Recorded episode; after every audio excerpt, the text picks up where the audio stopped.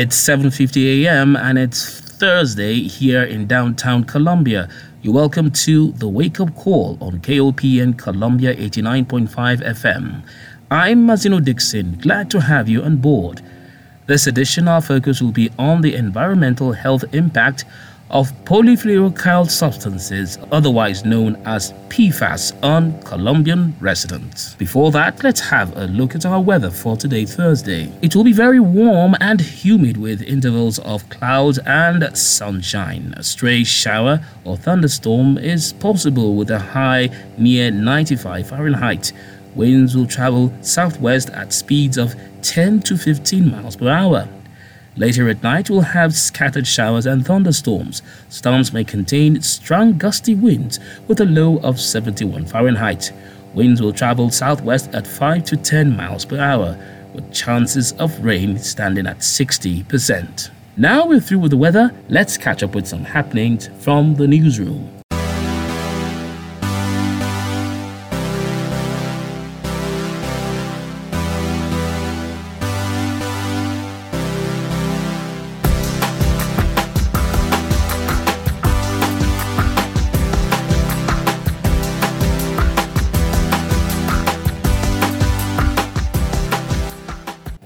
After review, recommendation, and authorization from the Food and Drug Administration (FDA) and Centers for Disease Control and Prevention (CDC), booster doses of the Moderna and Johnson & Johnson COVID-19 vaccines are now recommended for some groups of people.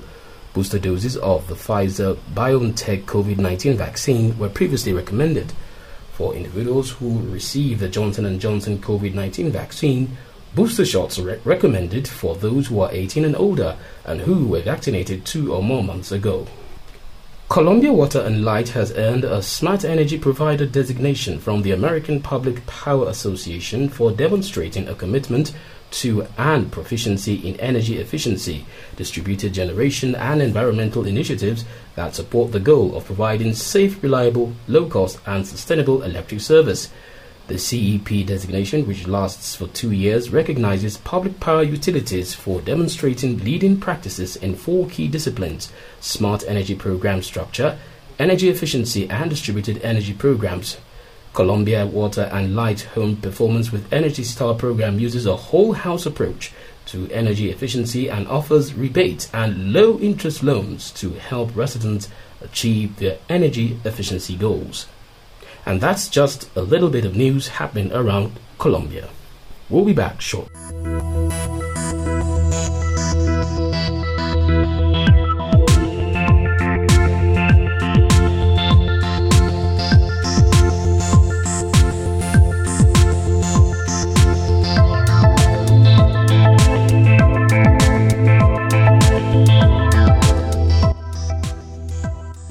You're listening to The Wake Up Call coming to you from KOPN 89.5 FM, Columbia. It is a fact that there exist chemicals that could be detrimental to the environmental health of society, our city, Columbia inclusive.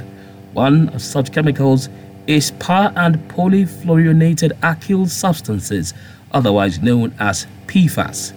PFAS represents an inventory of chemicals that are of particular interest to the general public as well as environmental scientists. The Missouri Local Science Engagement Network, LSEN, a new grassroots engagement and advocacy platform, recently held a roundtable discussing the impact of PFAS on the Columbia environment as well as residents. Dan English is the program coordinator for the Missouri Local Science Engagement Network.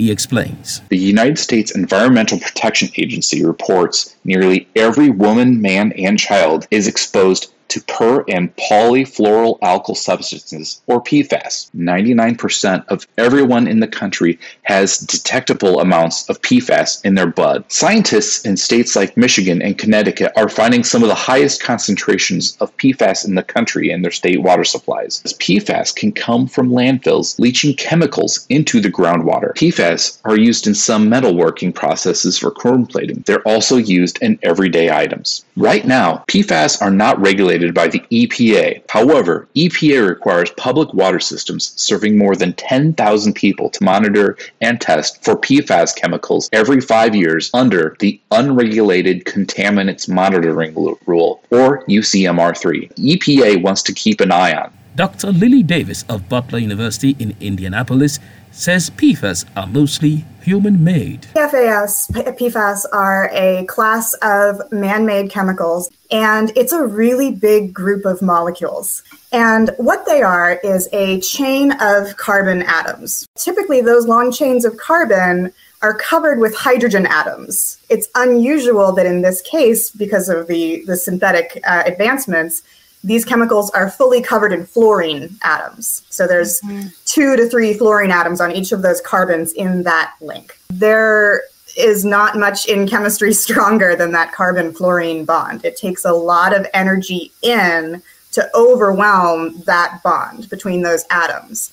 So essentially, a carbon fluorine bond, once made, is is with us forever. That's where the, the name forever chemicals comes from. So I think it's important to note that things like in, in scientific studies, there's evidence of pregnancy uh, induced hypertension being related to mom's exposure to PFAS. There's also strong evidence of lower birth weight and uh, head size and, and other things related specifically to pre uh, pre-birth uh, exposure. The strong evidence suggests relationships with all different kinds of cancers, so testicular cancer, kidney cancer, ovarian cancer, prostate cancer, uh, as well as things like bone density disease. And so those might be things that you think about, uh, particularly affecting older populations where those disease states are already going to be more common. Eric Midluck from the Missouri Department of Natural Resources says PFAS can be found everywhere. PFAS can be found in many, many different uh, things. Um, not just in water, but it's been used in food wrappers, uh, microwave popcorn, pizza boxes. Where, where have you ever wondered why the grease from the butter or the grease from pizza doesn't just leak immediately through that, that box or that wrapper? Several of those have been treated with PFAS contaminants. So it can be found on new clothes. Uh, if you've ever dropped a bead of water on a, new clothing, uh, it'll kind of bead up instead of just immediately soaking in good chance those had been treated with some type of PFAS chemical.